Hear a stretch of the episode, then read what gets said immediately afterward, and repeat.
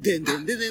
でん。でんでんでんでんでん。くらくらくらくら。くらごまはい。パート4。私がルーシー・イン・ザ・スカイ・ウォーカーだ。そして、みよえもんだ。 何いや、な、なんとなく一応定期的に名乗りは入れておこうかなと今になってパート1か2でこんな名前の話したなっての思い出したわ。ええそういや、名前の話したな。あーしたねういや、一応ね、ん。なんか、どれくらいのペースでこのパート1から 4? うん。うん。まで配信されんのかようわからんなと思って。うん。まあ、とりあえずパート3からまた5分ぐらいのインターバルを置いて、パート4です。そう、そうな。はいそう。配信配信じゃねえや、あの、収録自体は5分インターバルなんだけどさ、うん。もう何日インターバルだかわかんねえじゃん、配信だと。まあね、どうそう、どうい、どういうタイミングでもご新規の方が入ってきてもいいような配慮的な配慮みたいなやつ。どうしようかね、いろいろとね。まあ、それは後で考えようか。よろしく編集エンタ、あ、ダメだ。もういいや。うん、よろしく。はーい。まあ、いろいろ、探り探りやって投げます。うん。はーい。はい。というわけで、パート4、えっ、と、何曲目になるんですかね。え 1, ー 2, 3, 4, 5, 6, と 7, 8, 9曲目ですね。はい。 10 11、12、13、やっ14、と15。半分じゃね半分ですね。ちょうど真ん中ですか15ね。曲ぐらいじゃないっけこの曲、この、あれって。 7、8、9、10、11、12、13、 7曲か。 16曲入りの9曲目なんでああ、やっと折り返したよ。うん。ちょっと。ですね。何時間かかってんだい。あの時。なんであの時カフェ、リスペクトソング。はい。恥ずかしくならんのかないや、めっちゃ恥ずかしいんだけどさ、今。うん。あ、いや、あの、こんこの英語のところ読むの。うん。リバーブかけときますよ。あまあふざけんな。マジで。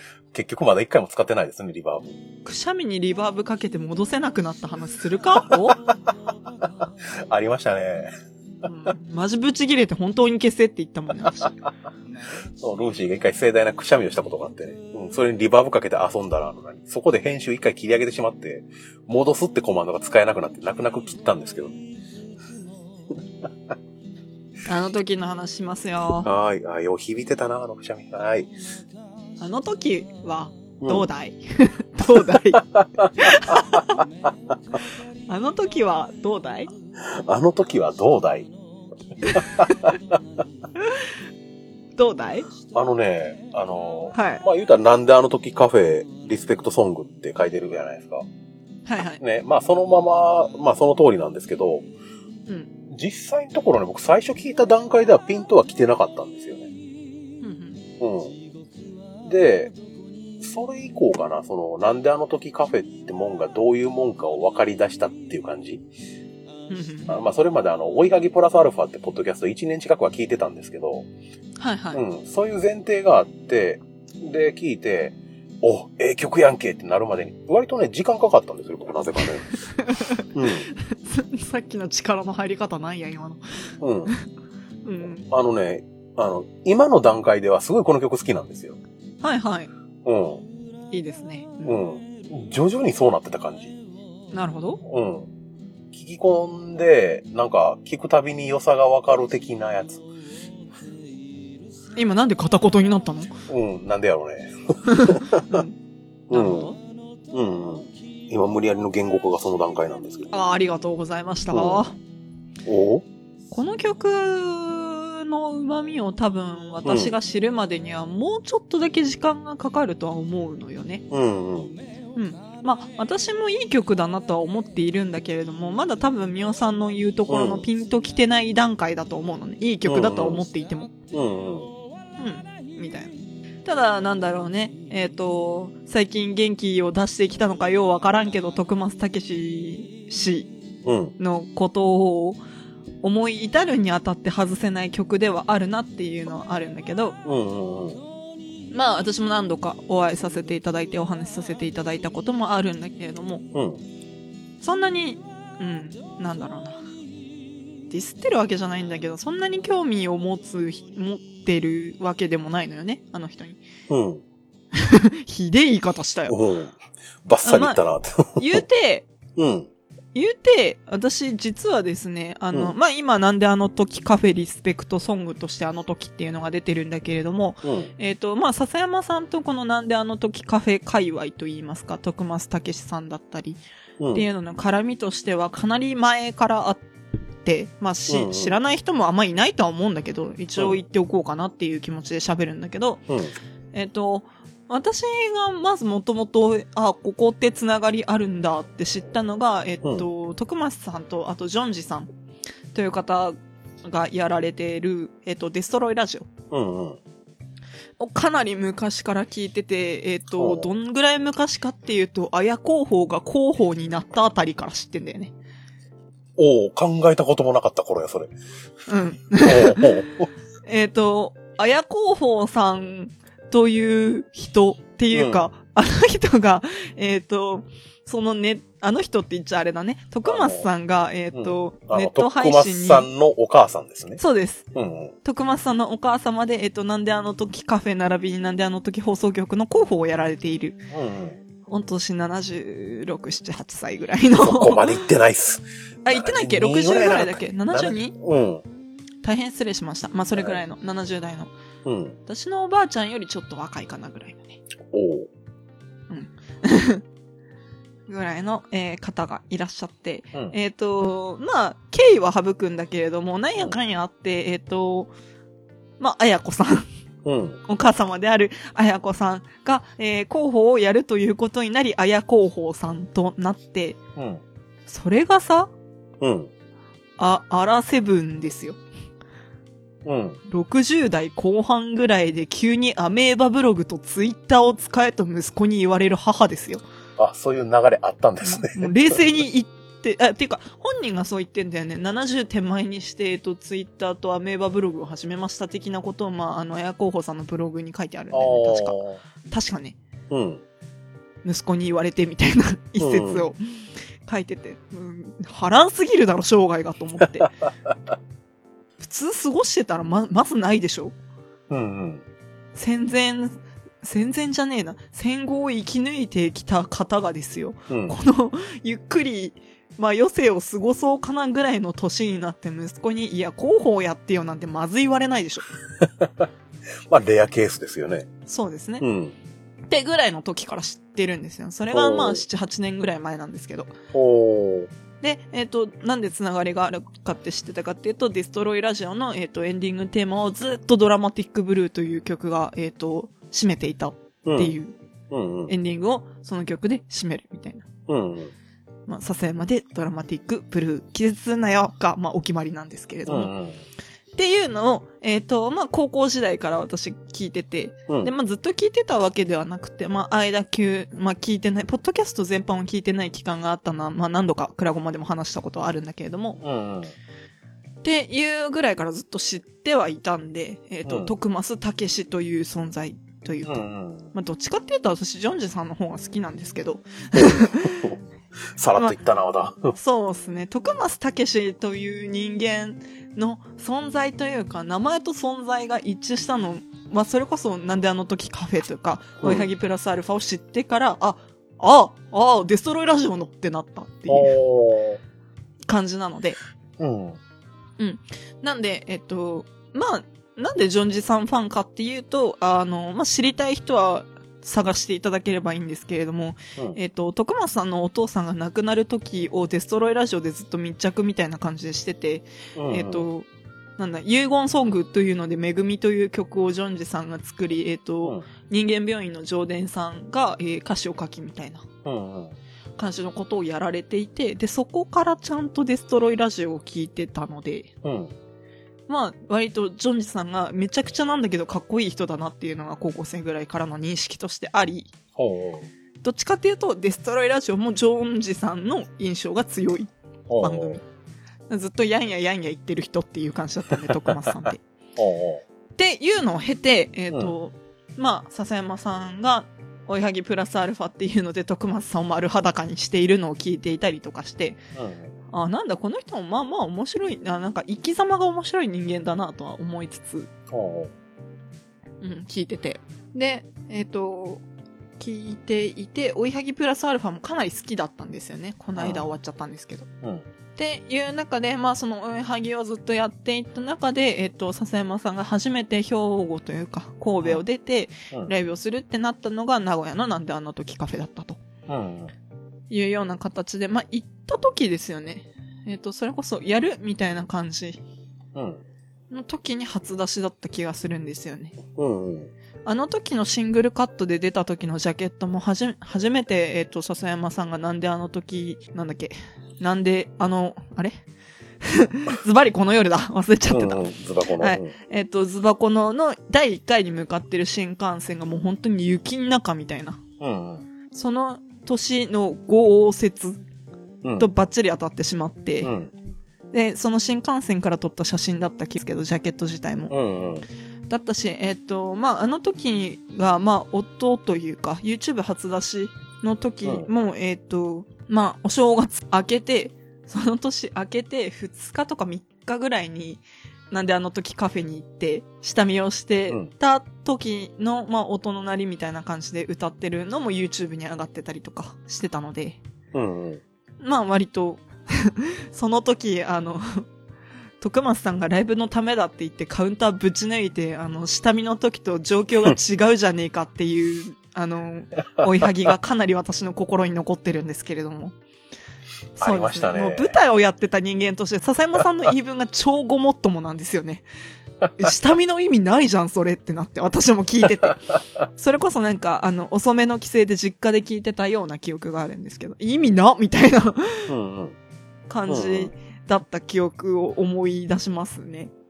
僕、そういや、徳松さんって存在はずっと知ってはおったんですけど、あの、なんであの時 FM おだったりなんやろあんまり聞いたことはなくて、で、それこそその、あの、追いはぎの前身的な番組というか、あの、ペガの屋根裏部屋に徳松さんがゲスト出あ、演きっして、かけですね。 追いはぎをやそう、る。きっかけ。うん、そこでね、ちゃんと初めて徳松さんが喋ってるのを聞いたぐらいなんですよね。で、そこから追いはぎを聞くようになって、で、このあの時、でも、初めて聞いた時からもう確実にこの、そのなんであの時カフェの曲その笹山さんと徳松さうんんやからこその曲やってのはすぐ分かってたんですけど、今、ルーシーの話聞いてて、あって思ったのが、僕ね、なんかね、この曲のイメージ、綾候補さんの方がすごい強うい。んうん。うん、うん、というとなんやろな、あのね、この曲、笹山さんが歌ってるのを聴いている綾候補さんのイメージっていうのがすごいバッチリ当た当てはまるといううんか、うんパッと出てくる。うん。まあ、実際その場面僕は見たことがないんですけど、うんうんうん。なんかね、イメージはそれが強いですね。なるほどね。うん。この曲を、笹山さんがライブで歌ってる状況っていうのを想像したときに、うんこれを聴いてるだろう徳松さんの顔よりも、綾候補さんの方がなんか強い。そうなんですよね。まあ、あの、うズバコのがそうだったっていうのもあって、どこまで行っても笹山さんと徳松さんっていうのは、まあ、徳松さんがライブ中にその曲をどんだけ噛み締めて咀嚼して聴いていたとしても、我々にとってそれはプロレスにしか映らないので、ほう。あ我々って言っちゃダメだな。まあ私から見たら、まあそれはうん。プロレスの次の手を考える徳松さんにしか見えなかったので。おうまあ、うーん、そうね。私がまああの時で一番話したかった話というか、まあツイッターにも書いたことではあるんだけれども、うん。私あの時の一番の肝って私最後の一音だと思ってるんですよね。うん。わかります言ってること。あの、全部歌い終わるじゃないですか、音源にしても。全部歌い終わった後、ん音源にしてもっていうか音源が主なんですが、えっ、と、うん最後にポーンって入るんですよね。ああ。おあの一音こそ徳松さんだなって私は思ってるんですよ、ずっと。う。というのはそのなんで心はかっていうと、えっ、と、まあ、歌詞にも、えっ、と、吐き出した言葉が間違えていく、えー、あの時はいくつもごまかしただとか、まあ、うん。徳松さんって一言多いじゃないですか。うん。うん一言二言多いじゃないですか。うん。今言わんでええやん、それ、みたいな。うん。まあ、えっ、と、ズバコのでも、あの、綾候補さんに、あの、皆さんは歌を聴きに来てるんだから、あなたは黙りなさいって何度言われていたことか。 あの、徳松さんの喋りもあってこそのズバコのであるのにもかかわらず、実の母親にそう言われているんですよ。ほう。徳松さんって。っほう。ていうような、まあなんだろう。まあ、おしゃべりモンスターとかよく言われますし、な名古屋のおしゃべりモンスターとかよく言われますし、えっ、と、そんな感じで、まあ、喋りうんもあるし、その喋りが転じて、えっ、と、いろいろなアクシデントを巻き起こす人ではあるじゃないですか。っおーていうイメージがあるんですね。うん。まあ、どっちかっていうと私のイメージだし、まあ、それは、なんだろう、徳松さんの周りの人の発言からついてきたイメージなんで、うんまあ、分かってくれる人は多いかなって思って喋るんですけど、うんうん。その最後の、まあ、あの時の音源における、まあ、これって、まあ、ほぼギターとコーラ、コーラス違うな、ギターと歌声だけじゃないですか。うん。で、その最後、まあ、その、なんだろうな、徳松さんとか、なんであの時カフェとか、割と賑やかなイメージがあるのにもかかわらず、キャッキャした音楽ではなくって、その、どちらかというとしっとりめな、うん。うん。えっ、と、ギターと声だけで奏でるような歌に仕上げて、かつ、その最後の一音っていうのが、うん。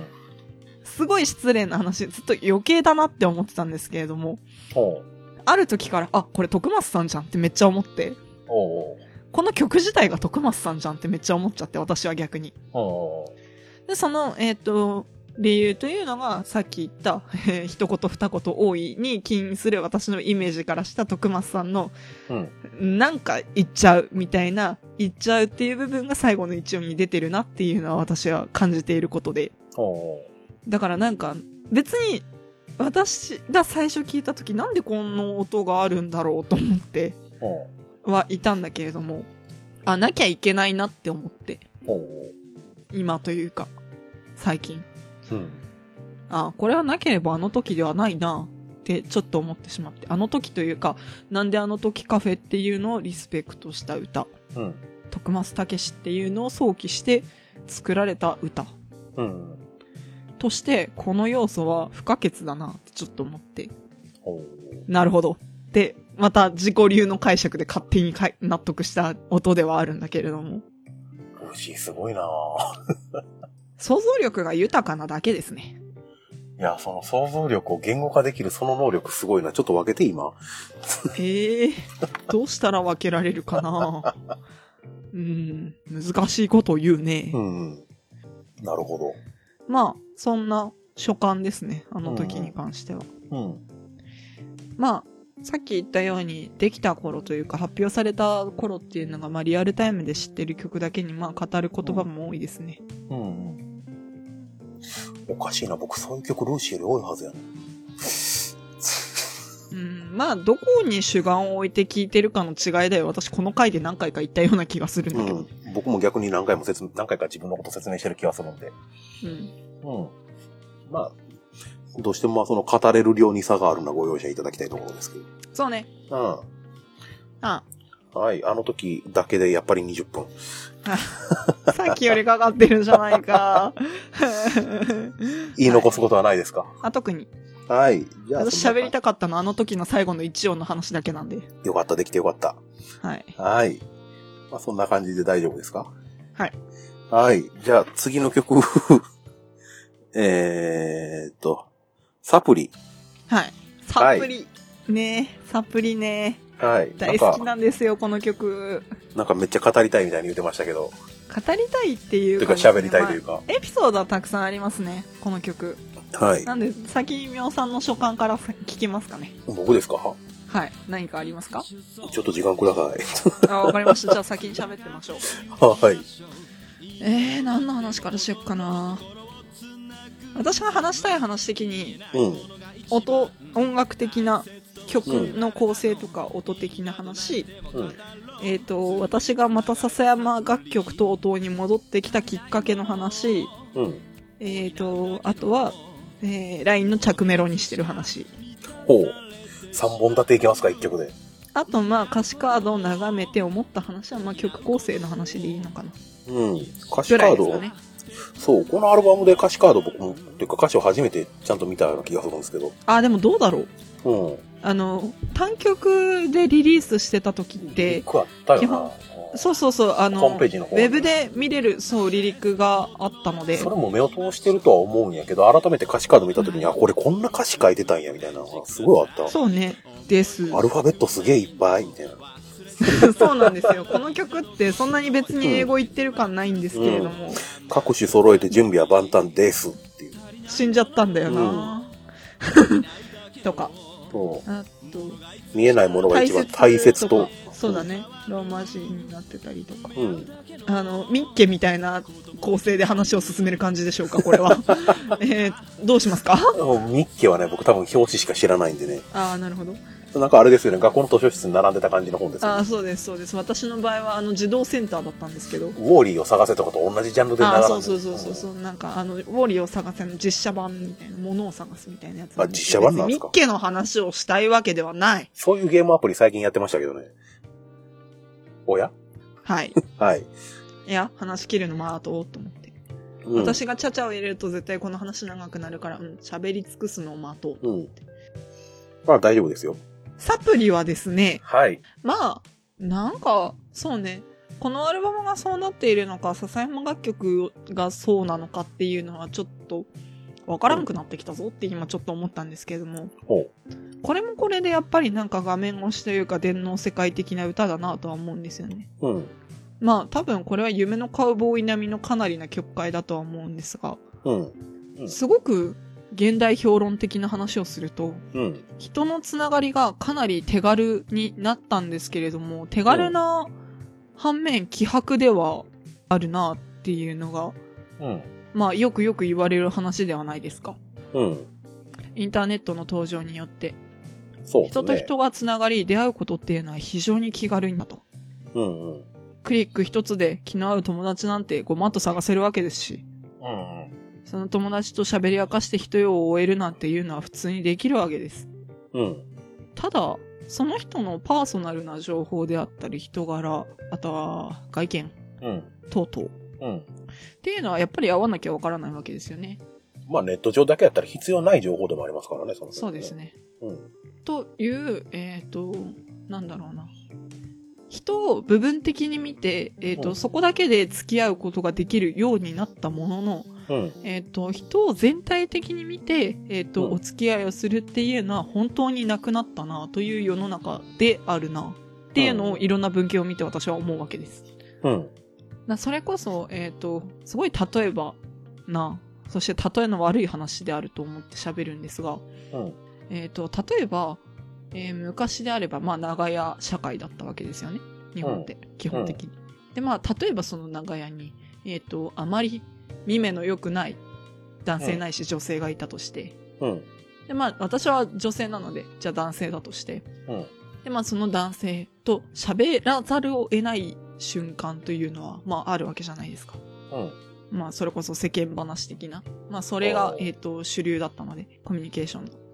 外界というか、まあ、なんだろうな。村社会を形成する上で、えー必要な要因ではあったので、うん。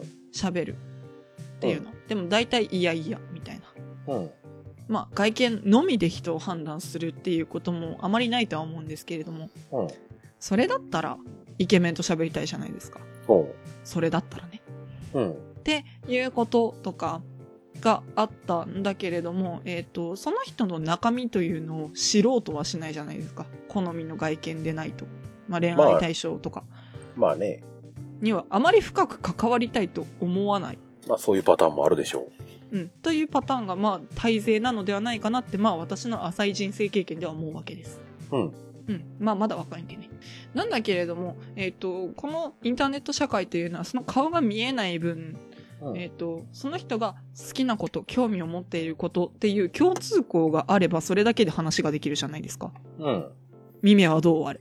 うん。なんだけれども、会って愕然とするなんてことってよくある話じゃないですか。おう。なんか、才能が秀でてる人とか、えっ、うんと、例えばすごい簡単な話、歌い手とかってあるじゃないですか。なんか今日ニコ生の話めっちゃすんな、ニコニコの話。まあね、そういうことかニコニコ発信の歌い手みたいな話ってあるじゃないですか。で、うんえっ、と、なんか、声から察するにイケメン、イケメンボイスを持ってる人ってイケメンと捉えられることかなり多いじゃないですか。あの、勝手な想像でね。そうそうそううそん。う。だけれども、オフ会だったり、それこそニコニコ超会議だったりとか、そういうところで会った時に、え、そうでもねえ、みたいな。うん。よくある話だと思うんですよ。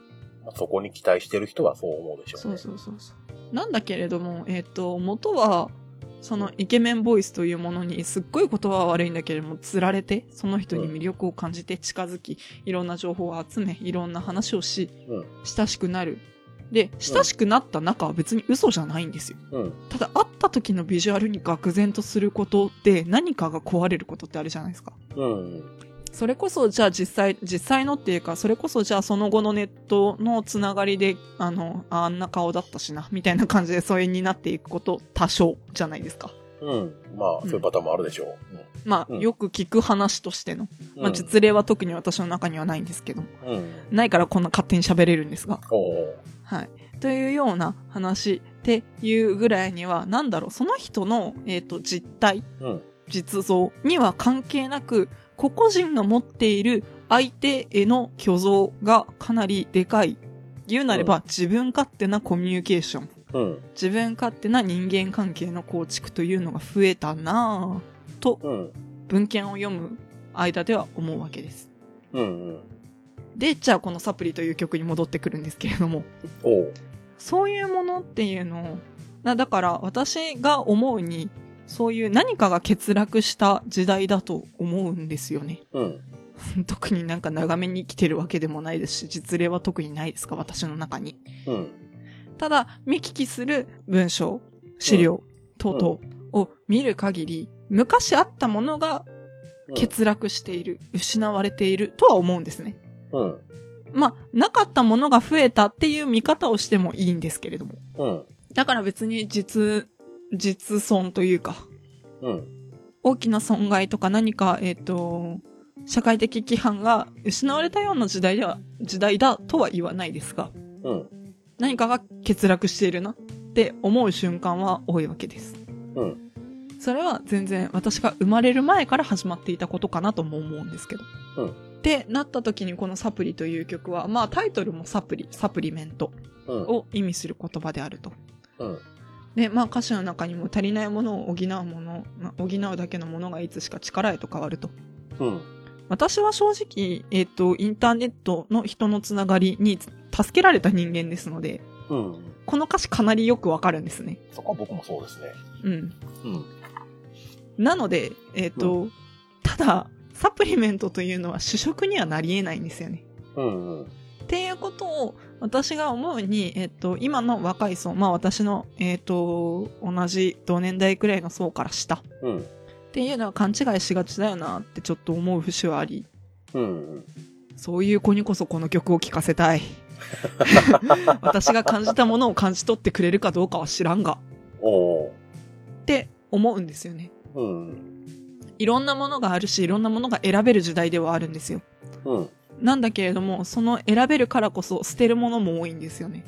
うん。っていうのはインターネットを社会に標榜されるようなものではあるんですけれども。すごい唐突ですが、教育的にもよく言われるんですよ。本を読め、新聞を読め。うん。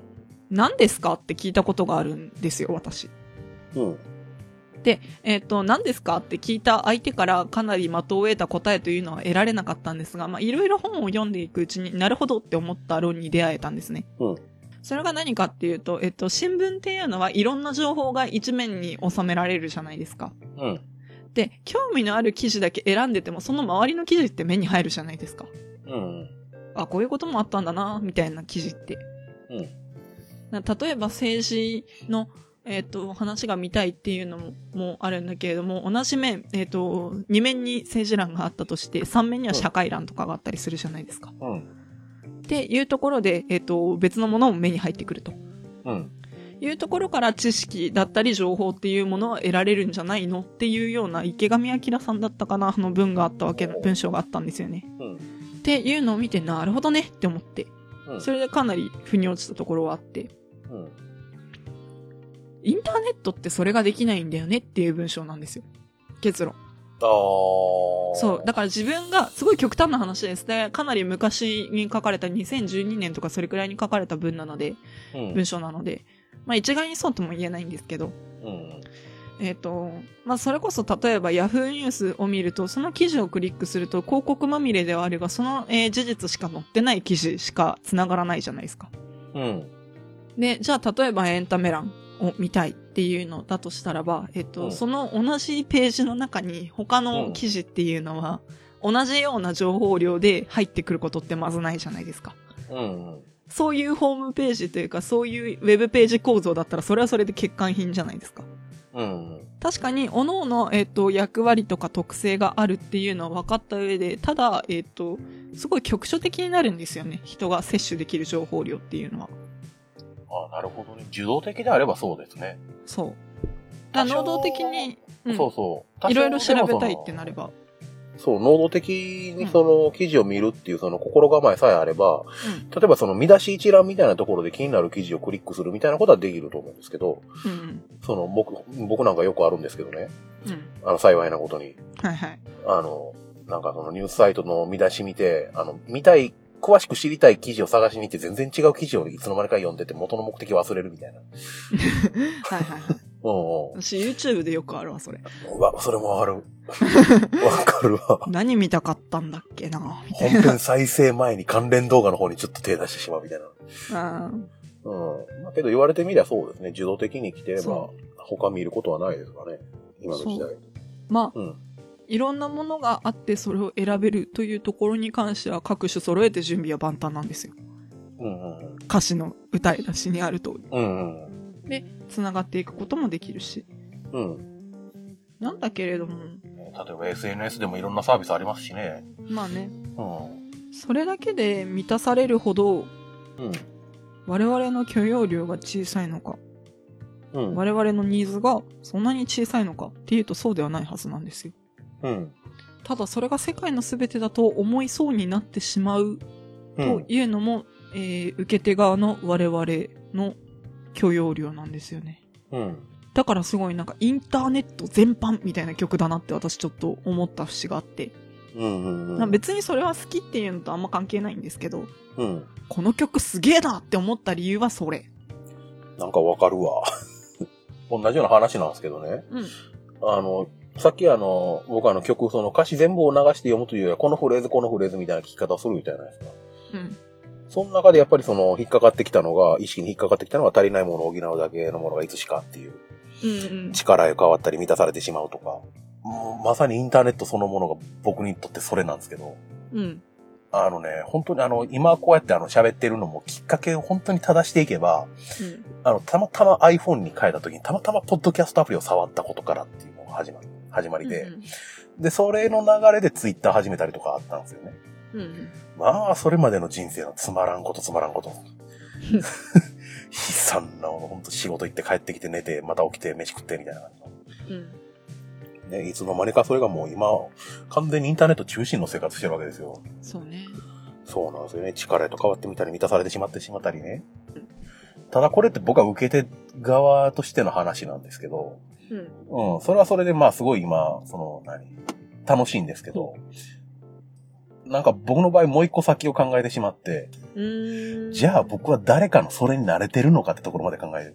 誰かにとって僕そのものがそれっていうよりは、誰かにとってのその、まあ言ってしまえばサプリみたいな、このデジタルなサプリの要素に慣れてるのかどうかってところを考えると、なんかね、若干凹んでいくところがある。なんでそれかん、なんで、なん、なんでへこむ要素考えちゃうんだよ、もう。 わからんな、なんでやろうな。ネクラなんやろね。それはあるだろうね。インインターネットマンネクラなんやろね。インターネットマン大体ねいくらだからね。 うん。というのを今ふと思った。うんなんか話を遮った気がする。ふん。うんふん。うん。とりあえずそれだけ言うとこうかなって。なるほど。うん。しょんぼりする話。 結論そうじゃんだって。まあね、けどまあなんか、僕が一番、ね、曲から感じ取ったなり、具体的なものとしてはそこが強いかな。なるほどね。うん。ただ、こうん。の曲のすごいところはそれにとどまらねえなって私は思っているのがあって、お、というとこインターネットという血の通わないもの。うん。を表現しているのかなと思うこの曲。おっていうか、インターネットを介した人間の交わりうん。というものを表現しているのかななんて推測を立てる歌詞、曲うん。なんだけれども、うん。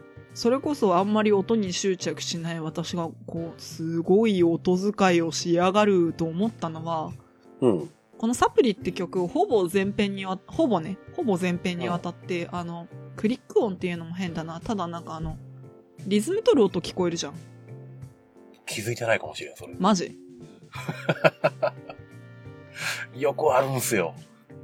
よくあるんすよ、僕そういうあの。の私が思った曲でこの何の音だか私もよく分かってないんだけれどもあのほ心電図の音みたいな音がするんですようほほぼ全編う、ほ最後あのテンポが上がっていくっていうか感覚が狭まっていくんだけどう、ほう、この血の通わない人の交わりとかがよくよく見えるような曲の中でほう。うん。唯一ではないんだけれどもこのう人ん。のうん。性というかうん。生きている生身のものであるというものを感じさせる要素がこの電子音なんだよねほそれこそ心拍の音ではないんだけれどもう。うん。っていうのがずっと左 L 側から聞こえているような気がするんですよねほう。ステレオじゃないんだよね確か片耳しか聞こえないんだよねこれほう。確かね。確かすごいあの右側の方は音量絞ってるだけかもしれないんだけど、もうすっごい聞きたくてしょうがない。うはい。んめっちゃわかるなんかなんて言えばいいのかよくわかんないこの音がありましてほうほそれがねう。うん。なんて音を入れやがるんだってちょっと思いまして ほうすっげーってなったのが、まあ、曲構成とか音で言いたいことですね。ほう。ね、うんうんえっ。と、サクッと話した、えーさっき話した、まあ、話したい話あるんですよねって言ってあげた二つ目なんだけど、うん。まあ、私が、えっと、笹山の音楽に初めて触れてから、えっと、一旦大学に入るあたりで忙しすぎて聴かなくなり、うん。えーまたライブに行きたいみたいな話になってくるまでうん。の直前の話なんだけれども、うん。全然楽曲、まあ、あの、ドラマティックブルーとかよく聴いてた曲、キープオンとかうん。は、まあ好きで覚えていたんだが、えっと、どうしてもね、サプリの曲名が出てこなくて。うん。で、ある時、笹山さんに、あの、けな、どこの歌詞で聞いたか忘れちゃったんだけど、うん。えー各種揃えて準備は万端ですみたいな歌ありませんでしたっけみたいなのをおもむろにツイキャスで聞いたことがあったんですよ。ほうサプリだね、みたいな話をしてもらって、ほう。ほうそれだってなって、ほう。ほっていう、なんかすごい、ど失礼な、歌ってる人にこんな曲ありませんでしたっけみたいなっう。別あのに失礼ではないと思うけどね。うていうのでん。、うん。ああ、なんかこんな曲あったなっていうのを思い出し、かつ、えっと、その、曲名さえ忘れてしまったんだけれども、そのフレーズだけ残っていたっていうのが私の中でかなり、おーってなっていて、うん。うん。なんか、かなり、あ、私の中で引っかかる歌詞だったんやなっていうのもあって、サプリの思い入れっていうのはちょっと強いんだけど、うん。サプリそんな前の曲やったっけうん、でもなんか、ポッドキャストでふと聞いたフレーズを多分、覚えていただけなんだと思うんだよね。うん。多分。この、あの、なんだろう、おぼろげな覚え方。牛の話を聞く限り少なくとももう4、5年は経ってるわけじゃないですか。そうね。うん僕今サプリってもうそんな前やったかってのが今すんごい出てきて。うん。この感慨深さじゃないけど。そうね。そうか、シングル発売して発売が終わってリバイバルが出て、ってやってるぐらいやから、それぐらい経つのか。だろうね。で、アルバム収録やから。うんうん。だからね、かなりこれシングルでリバイバル出た時、おーってなった。っおうおうおうていう話とですね、うんえっ、と、片しとこう、 えー、LINE の着信音である話ね。おうおうえー、まあ、笹山さんの、まあ、音楽で今リリースされているもの、うん。まあ、リリース状態なものに限るはずなんだけれどうも、ん。一応 LINE ミュージックとかでも聞くことができて、おうで、えっ、と、その LINE ミュージックっていうのをホーム画面の、えーホーム画面に来た人が聴けるようにプレイヤーとして設定しておくことは前からできたんだけれども、ホーム画面っていうのはえっ、と、なんか LINE のさ、うん。 Twitter みたいな機能あんのよね。あー、なんかあるっぽいですね。うんうんううんん。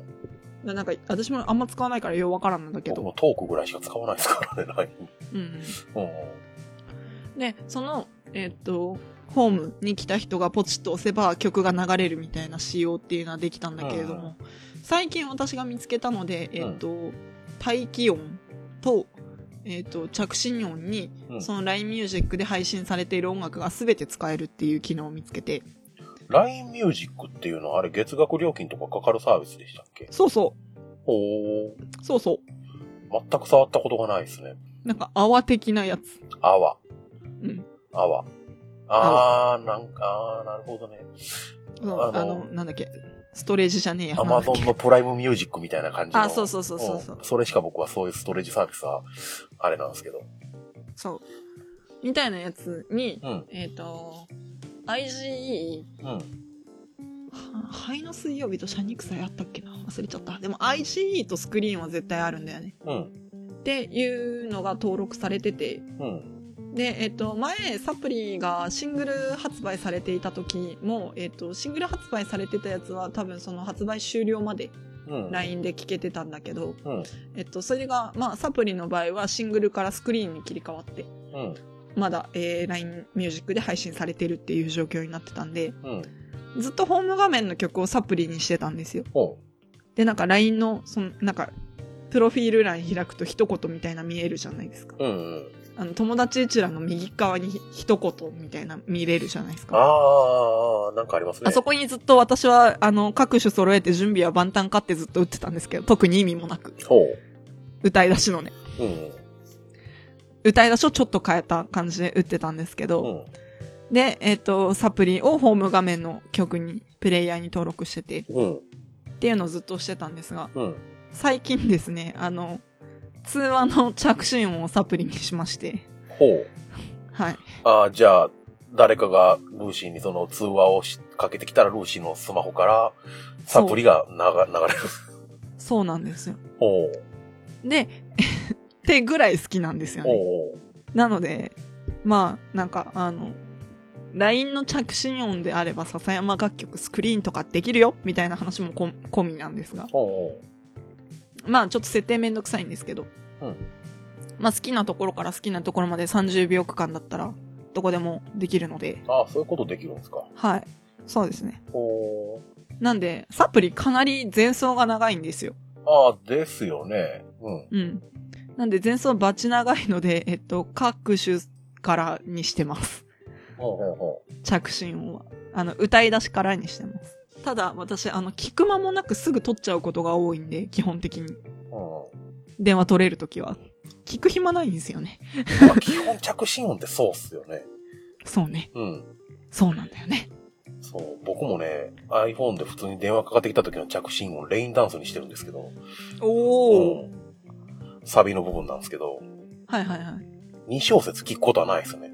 なんかテンション上がりません上がるんやけど、着信音にしているという事実だけ。そもそも僕はあんまり電話がかかってくるような生活してないから、そうな慌んだててパッと取ってしまうから2小節も聞けないっていう。そうなんだよ。そこなんだよ。つむしろ街歌にしちゃおうかなって思ってる節はある、サプリー。街歌。あー、ああの、の着信音ははそのままにするけど、街受け音もそれでよくねってちょっと思い相始め手るが聞いてる曲ですね、そのだ電話取るまでの間に。そううんうんビビるだろうなとは思うけど、ああ、そうか、それもせ、LINE ミュージックは設定できるのか。そうなんですよ。う全然関係ない話、私今街受け音があの、ザ・ピローズの都会のアリスって曲なんですけどねん。。ああ、そうか、そうか、そういや、そんなこと言ってた。はい。渋いところ選ぶよなミオさんの影響で聴いたピローズでめちゃめちゃハマった曲がアネモネって曲と都会のアリスなんですが、えーアネモネはドクラすぎるので、 えっ、と、待ち受けはダメだなって思いまして、アリスの方がまあ元気だしこっちでいいかと思いまして設定をし対ました。局みたいな曲やないですか。ま、あの、気になるようであればお聴きいただければと思います。あれもねって曲元ネタがあるんですよ。ほう。今じゃなくね。今じゃないかこられ。今言いません。あ、じゃあ後で聞かせてくださ いもう。すごいドストレートに重たい愛の曲となんか、なんかノリだけで歌詞作りましたみたいな曲の。そうだね。都会のアリスマジでノリだけで歌詞作ってるうん。ピローズそういう曲ちょいちょいあるから。本人が言うてるの。う。うんん。ああ、なるほどね。っていう感じで、まあ最後なぜかピローズの曲に落ち着きそうになった違いのまが、す、違います。サプリに関しては、えっ、と、そうね。すごく私からすると現代を切り取った曲だなって思う側面がた、うん。かなり強いうです。ん。現代というか、まあそうですね。インターネット社会 SNS 社会というかね。そうだね、SNS 社会う、んうん口回んなかった。SNS 社会を、えっ、と、切り取る曲だなって思うんだけれども、でもやっぱりその画面と画面の向こう側に、まあこっち側の画面とあっち側の画面の向こう側にいるのは紛れもなく人であると。うんうなので、まあ、えっと、どこかに人の体温、人の血というのは絶対に感じられる部分というのはあるんだけれども、往々にして忘れがちだと思う。うんうんそれこそ私がその、なんだろうな、ビート音というか電子音に気づいた、そ反面、ミオさんは気づいてないと。うんうん多分そういう人ってたくさんいると思うのね。どこに主眼を置いて何を聞いているかが全然違うと思うから。まあだから聞く人によっては見つけられなかったり、あの、初めて聞いた人がパッと分かったり、それはどっちだかよく分かんないけど、うんまあ二つ、二人の意見しか聞いてないから。っていうもの、まあ何が言いたかったかっていうと、その、なんだろうな。すごく歌詞としては体温のないようなものに感じてしまうんだけれども、その裏というか、向こう側、うんには絶対に温度っていうのがあるなっていう曲だなうんうんというのは思いましたっていう曲です。うんうんなんかライブ向きというより私はこれ音源が好きだなって曲です。どっちかっていうあと。あライブで聴きたいってなるよりか音源を聞いて、おーすげーってなる曲。音源わかる。僕はね、音源の聞き方としては、一曲ループでずっとなんか、後ろで聞いときたい感じ。そう だ。行くの忘れてた。その話で思い出した。な、ないや、私ですね、あの iPhone の、うんえーあれですね、ミュージックプレイヤーのアプリの中に、あまあ普通のデフォルトで入ってる iPod っていうアあの、あそこあうんるじゃ、ん。ミュージック。うんそう、ミュージックのところでですね、プレイリストを作ってまして、3曲だけのプレイリストなんですうが、んえっと、エンドレスループで聴ける奴ら3曲、選抜3 曲のプレイリストがありまして、おーまあ、その、えーその選抜3曲の中の1曲がこのサプリなんですよね。ああ、なるほど。はい。なんか僕もなんか作ったことある気がするな、そのリス多分ですね、私がその、プレイリストを作ってるんだよって、ツイッターでポロッと言った日に、じゃあ作ってみるみたいな感じで、みおさんとか、あと、いろんな人が作ってましたね。ト。なんやったかな僕ね、それがね、その中にルーム100が入ってたはず。あ、なんかそんな気がすえっとねる。リビンコンザブルーズと、リ、うんルーム100と、うんあともう一曲何やったっけな私は、えっ、と、群青サプリインザネームです。ああ、なるほど。はい。僕多分ね、と聞いてテられンる。ション的には僕真逆の方行ってるはずや。テンションとかあるあのね、なんか早いやつ。ああ、なるほど。なんか、割とその、うん。歌詞に耳を傾けがちなルーシーですが、この3曲ずっと回していると、なんかもうよくわかんなくなってくるんで すよね。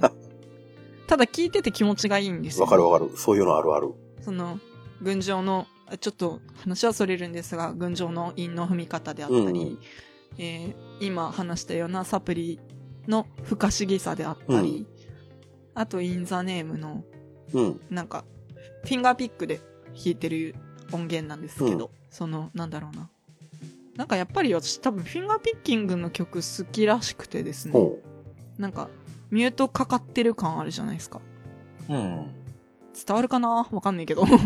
その、ボンボンしてる感じ好きなんですうよ。んうんうん。っていうのがあったりするので、まうあ、んずっと聞いてて、なんかもう意味わかんなくなってきて、そのなんか溶け具合が好きというか、うん。っていうようなセットリストを作っていたりもします。うん。以上でした。はい。ダメだ、30分ずつになっちゃったよ。えー、というわけで、あの、サプリまで、ここまで何曲ですかえっ、と、 ?1、2、きゅうん3、 10 4、曲。 5、6、7、8、9、10曲。うんうんこの後、1、2、3、4、六曲5、6曲残ってるんですけど、はい。本日はここまで。え、じゃあ、ちょっとだけ、もうちょっとだけ話をしてもいいですかはい。サプリじゃないんですかはい。えっ、と、今、本日分として話した、ルーム100と、えー、うぐいす城、モグラファクション、あの時、サプリ。うん。この曲、5曲。うん。えっ、と、スクリーンの、えー歌詞カードとしては見開き1ページ分なんですね。すごい、今回も見開き1ページ分や。うん。 おうおうで、この見開き1ページ分なんですけれども、バックの写真がですね、えっ、と、うん。まあ今もう、えーリリースはされてないんですが、えっ、と、ズバリこの夜カフェの、えーうん2010、何年 ?2017 うん。の4月かな。えー、なんであの時カフェ開店2周年と17年は1周年やったと思います。 ?1 周年かなうん。そっか。1周年に被せたズバリこの夜カフェっていうのがありまして、その時に演奏された残像モノトーンのジャケットに使われていた、えっ、うんと、うんうんカウンターに花束が置かれていて、その奥で笹山さんが歌われているっていうような写真なんですね。うんうんうん。まあ、だから撮影場所としてはなんであの時カフェなわけなんですよ。うんうん。で、私がこのページで、おお、なるほどなって今ちょっと喋ってて思ったんですが、まあ、オフトークとして、みおさんに教えてもらったのが、うんえっ、と、サプリのインストゥルメンタルが、えっ、と、ペガノの屋根裏部屋でかかってたシネマスコーレの CM で使われていたとうんうん。いうような話で、まあ、ちょっとモグラファクションだけ例外的なものではあるんですけれども、うんえっ、、と、ルーム100、ウグイス城、あの時、サプリっていう曲がですね、まあ、なん、うなんやら、えっ、と、笹山を名古屋へ繋いだ曲のような気がしてきたんですよ、私にとって。おうおうとして、この構成美味しいなってちょっと思ってしま って、おうこの、まあ、印刷面としての、えーまあ、見栄えというか、ああ。うん。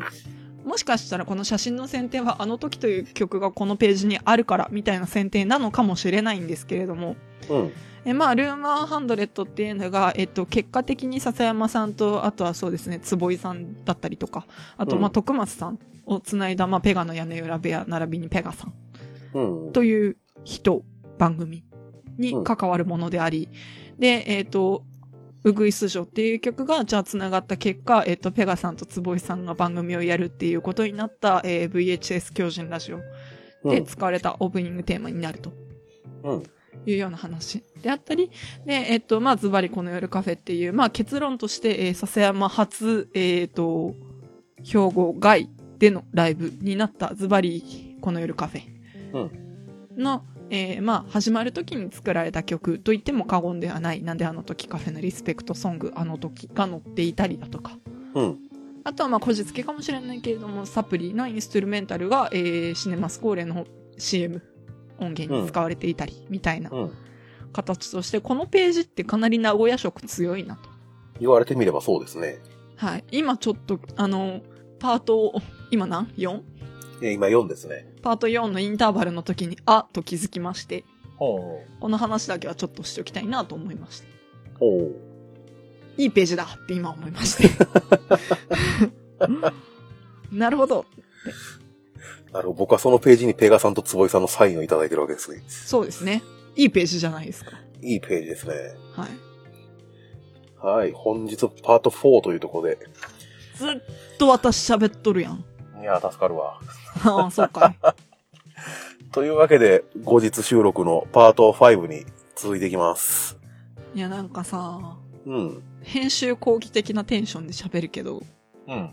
まだあと6曲残しつつ、うん。あの、喋くり後期ではあるんだが、ここまでの ね。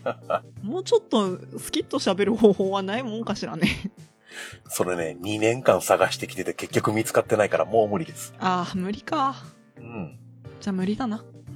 編集を考えると絶望しかないですけどね、今。あまあね、まあ私が何度となく感じてきた絶望なのでね、まあ慣れていただくことで大変な思いしてたんですね。緩和されていくんじゃないですかね。あ、今気づいちゃったんだけど何でもないわ。えーと、そうね、そんな感じよ。 うん。どうしたうん。疲れたわけじゃないんだけど、うん。なんか考えて喋ったなぁと思って。うん。すごいな。なんか常々うん。思ってた話ではあるんだけれども、いざアウトプットするとなると、どうした、どうして根拠を持って伝えられるものかっていろいろ考えるんですよね。おー結論私が今まで触れてきて、触れてきた創作物、文献、資料等々うん。になってくるんですが、話しつつ、浅いなぁ自分って思いながら喋ってますね。割と。